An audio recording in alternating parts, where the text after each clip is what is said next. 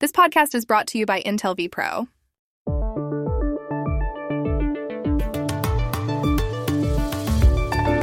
Un video de contenido sexual ha convulsionado la política en Francia.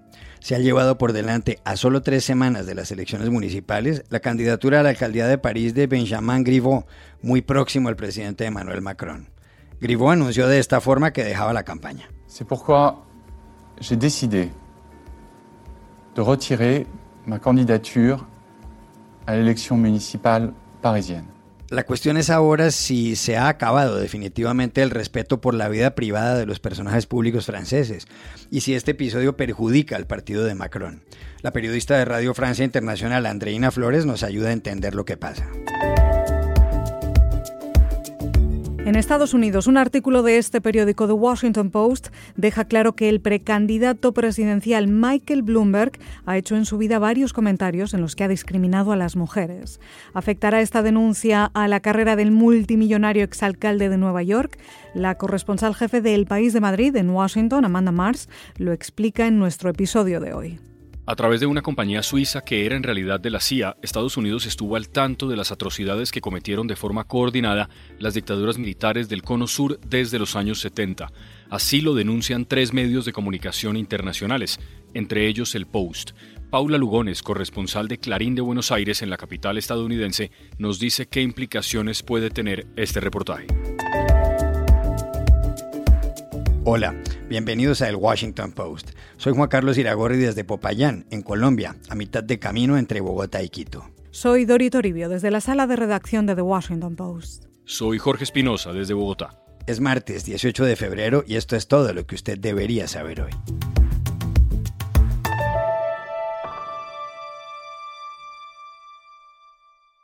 Benjamin Griveaux, que era el candidato a la alcaldía de París a nombre de la República en Marcha, el partido político del presidente Emmanuel Macron, se ha visto forzado a renunciar como consecuencia de un video sexual que le envió a una mujer de 29 años llamada Alexandra de Tadeo.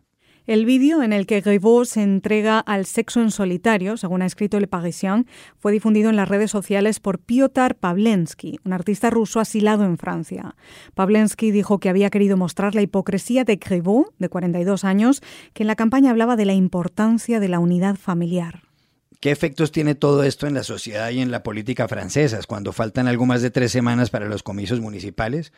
Para entenderlo, tenemos con nosotros desde París a Andreina Flores, periodista venezolana de Radio Francia Internacional. Hola Andreina, gracias por estar aquí. Gracias a usted, Iragorri, es un placer como siempre. Andreina, siempre se ha dicho que en Francia se respeta la vida privada de los personajes públicos.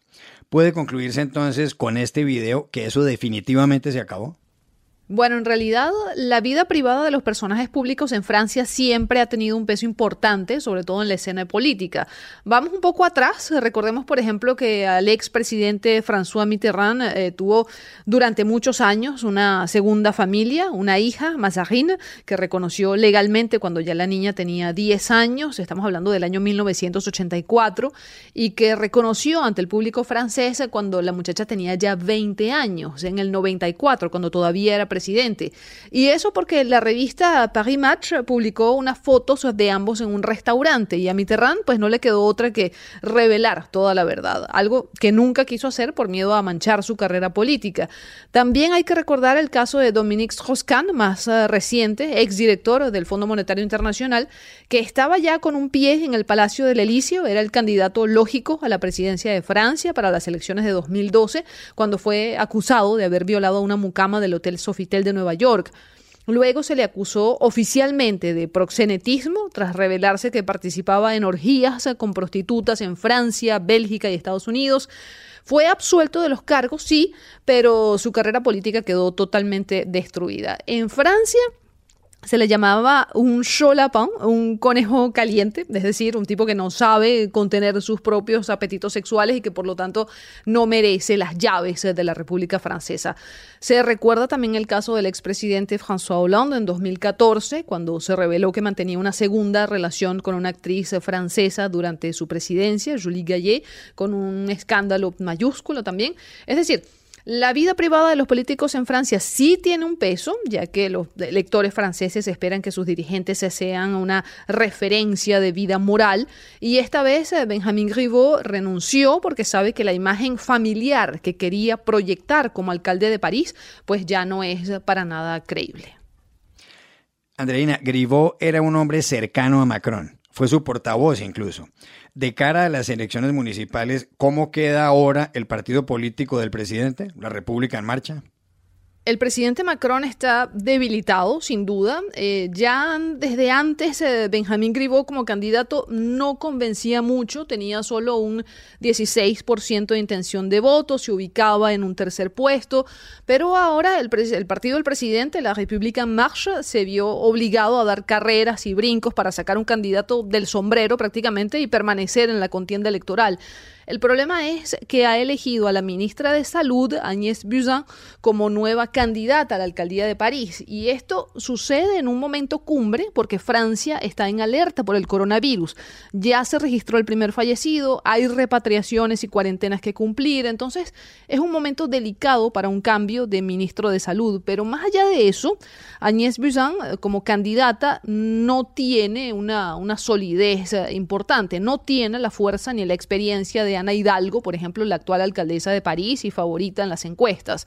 De manera que la salida deshonrosa de Benjamin Griveaux, ya de por sí bastante flojo en las encuestas, sí representa un golpe a la posición del partido de Macron en las elecciones de París y me atrevo a decir que prácticamente anula las posibilidades de que la República en Marche gane en la capital. Pero bueno, vamos a ver qué pasa el 15 de marzo. Gracias, Andreina. Gracias, Iragorri, a ti y a tu público por la oportunidad y saludos desde París.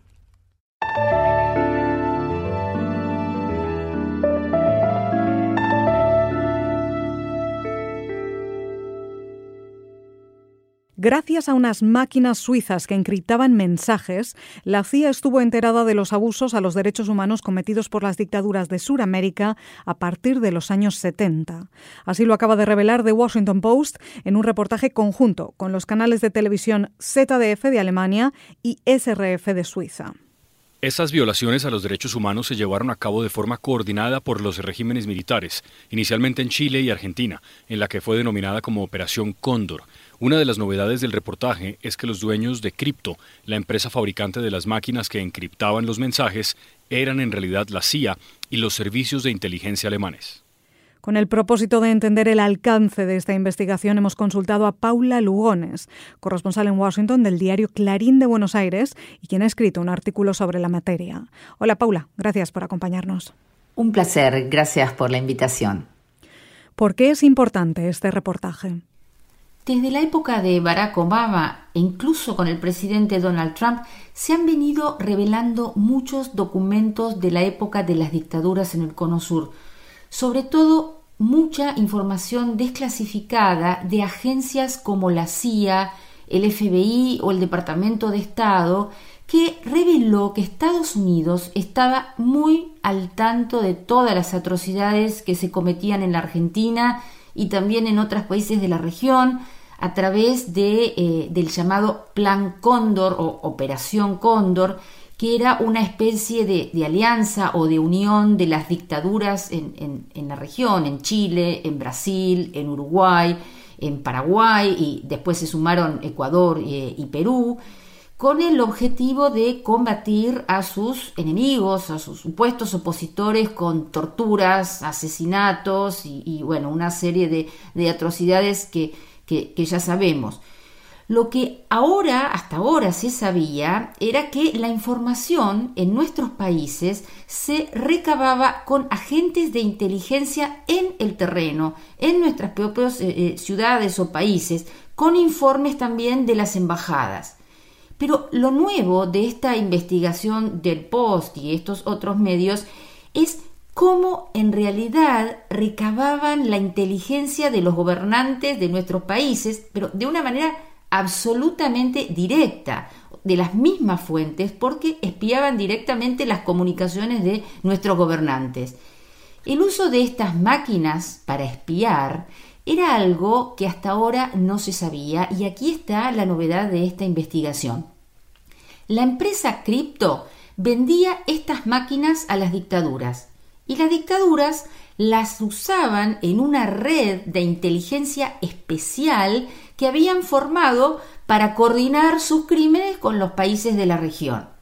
La CIA adulteraba esas máquinas para poder vulnerar los códigos de seguridad con mucha facilidad y así la CIA recibía toda esa información valiosísima de manera completamente directa.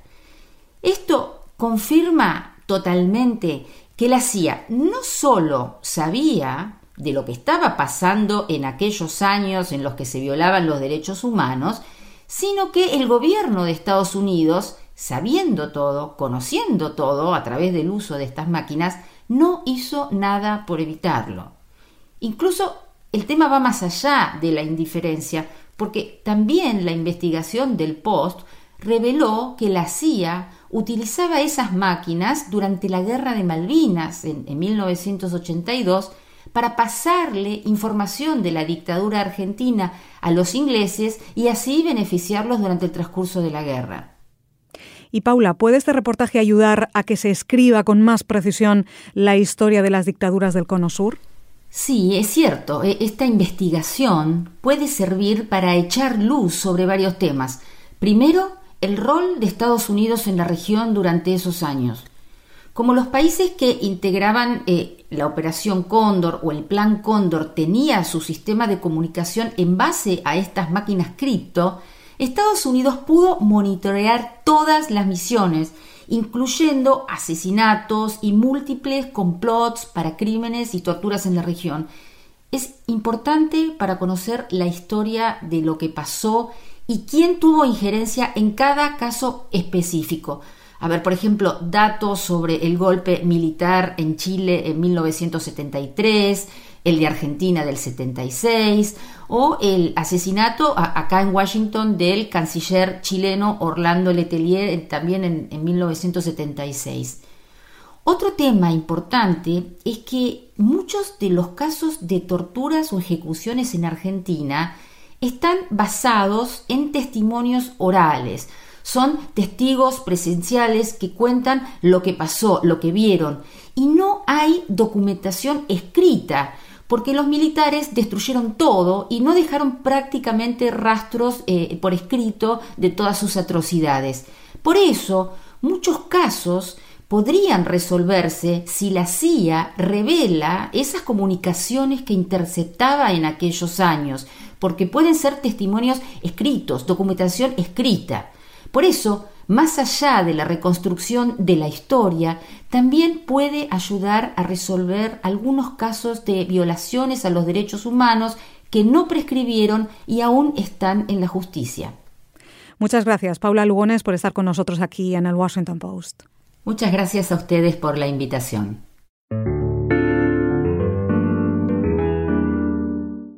Michael Bloomberg acaba de cumplir 78 años, es la octava persona más adinerada del mundo, fue alcalde de Nueva York y en noviembre se lanzó como candidato presidencial en Estados Unidos. Mike Bloomberg para presidente, creador de empleos, líder, solucionador de problemas.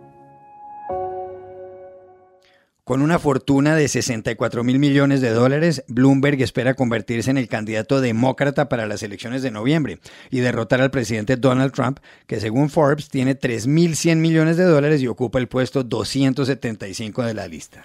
Pero de acuerdo con un artículo escrito esta semana por Michael Kranish en The Washington Post, hay muchas denuncias contra él por haber hecho comentarios sexistas varias veces a lo largo de su vida.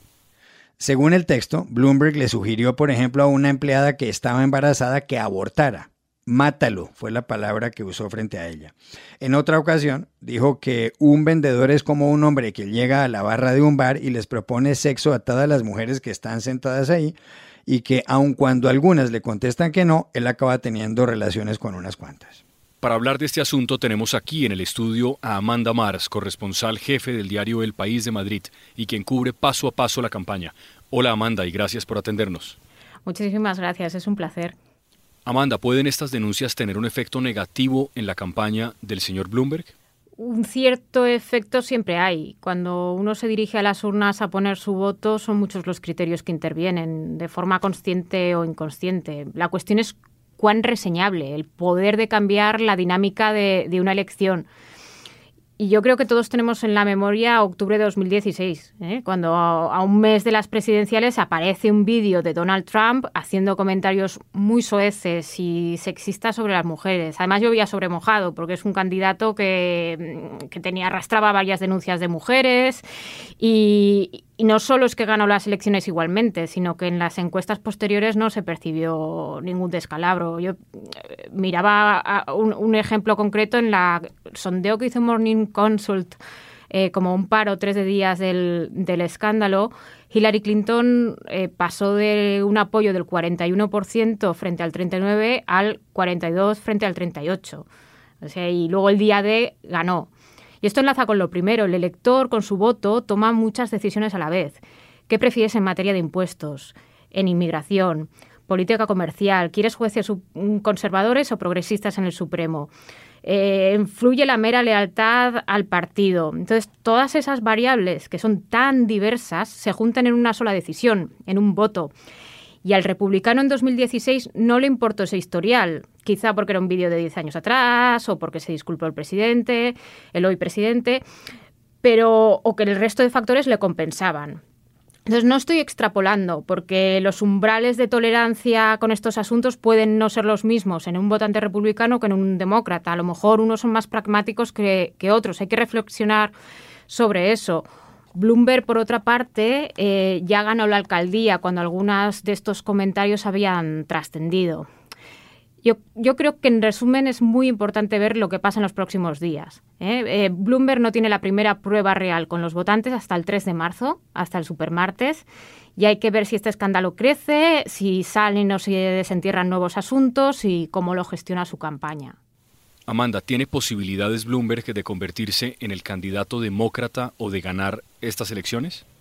Tiene posibilidades, es un candidato muy plausible y esto no es ninguna obviedad en el caso de Bloomberg. Es mucho decir de una persona que se lanzó a esta carrera en noviembre, que eso es tardísimo y que además se está saltando las cuatro primeras citas de las primarias. Iowa, New Hampshire, Nevada y Carolina del Sur, con lo cual ya acumula esa desventaja.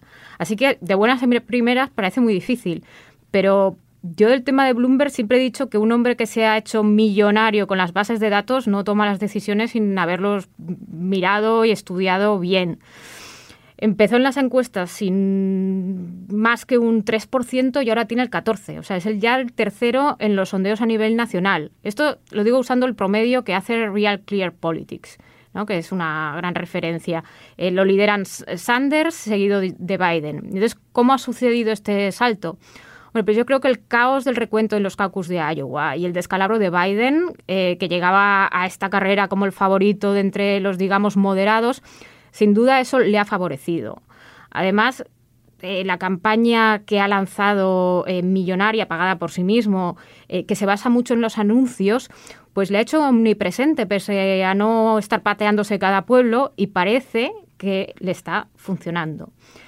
El hecho de que Sanders, que es un candidato que se define como izquierdista y socialista demócrata, socialdemócrata, lidere los sondeos, puede generar inquietud en el llamado establishment de Estados Unidos y que ante la flaqueza de Biden decida lanzarse en tromba a apoyar a Bloomberg.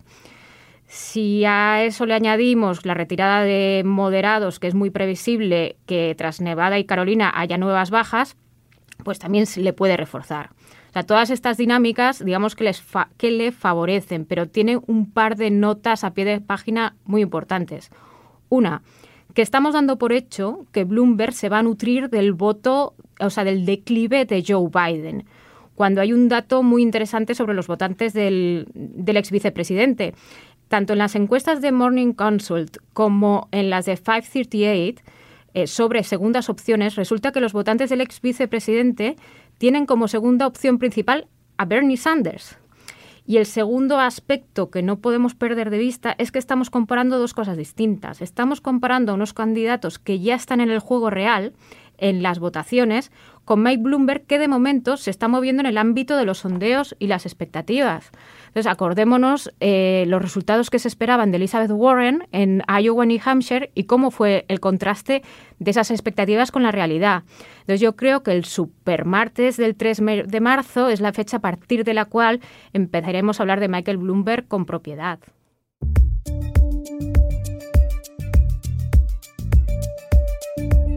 Y estas son otras cosas que usted también debería saber hoy. El partido de Evo Morales, el movimiento al socialismo, puede recuperar el poder en Bolivia. Un sondeo del diario El Deber y el canal Unitel señala que para las elecciones extraordinarias del 3 de mayo, el candidato del MAS, el economista Luis Arce, encabeza la intención de voto con un 31,6%, con lo cual supera no solo al expresidente Carlos Mesa, que tiene el 17%, sino también a la presidenta transitoria Yanine Áñez, con el 16,5%. Según los expertos, Arce fue el padre de la estabilidad económica boliviana cuando Morales era el jefe del Estado.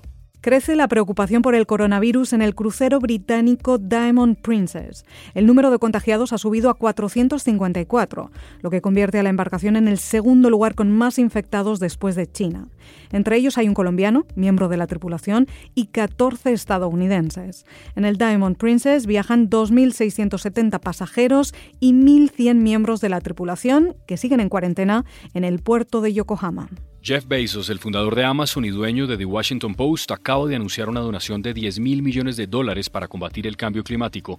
El dinero irá a parar al Bezos Earth Fund, que también acaba de crear con el fin de patrocinar distintas iniciativas científicas.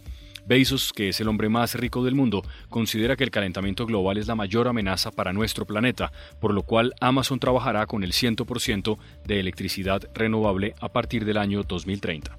Y aquí termina nuestro episodio de hoy, de El Guapo, el Washington Post. Suscríbanse a este podcast en nuestro sitio web, elwashingtonpost.com, y síganos en nuestra cuenta de Twitter, arroba el post. Hasta la próxima.